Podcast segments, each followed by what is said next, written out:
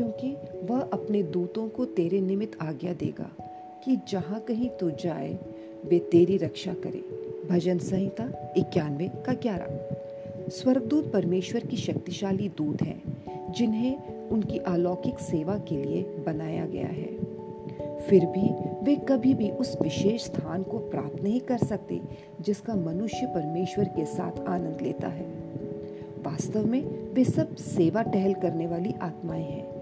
जो उद्धार पाने वालों के लिए सेवा करने को भेजी जाती हैं। इब्रानियों एक का चौदह में लिखा है, हम स्वर्गदूतों के बारे में बहुत कुछ नहीं जानते हैं और ना ही हमें इसकी आवश्यकता है, क्योंकि वे हमारी आराधना और भक्ति का विषय नहीं है। हमें केवल यह जानने की ज़रूरत है कि परमेश्वर हमसे प्रेम करते हैं।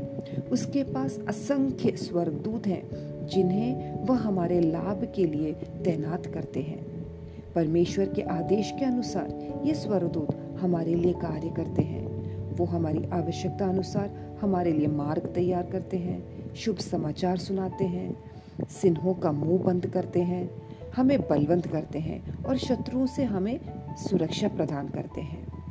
इस क्षण निश्चित रूप से जान लो कि जो आपके साथ है, अर्थात परमेश्वर, वे उन लोगों से अधिक हैं जो आपके विरोध में हैं। क्योंकि स्वर्गदूतों की सेनाओं के यहोवा परमेश्वर आप पर दृष्टि रखते हैं।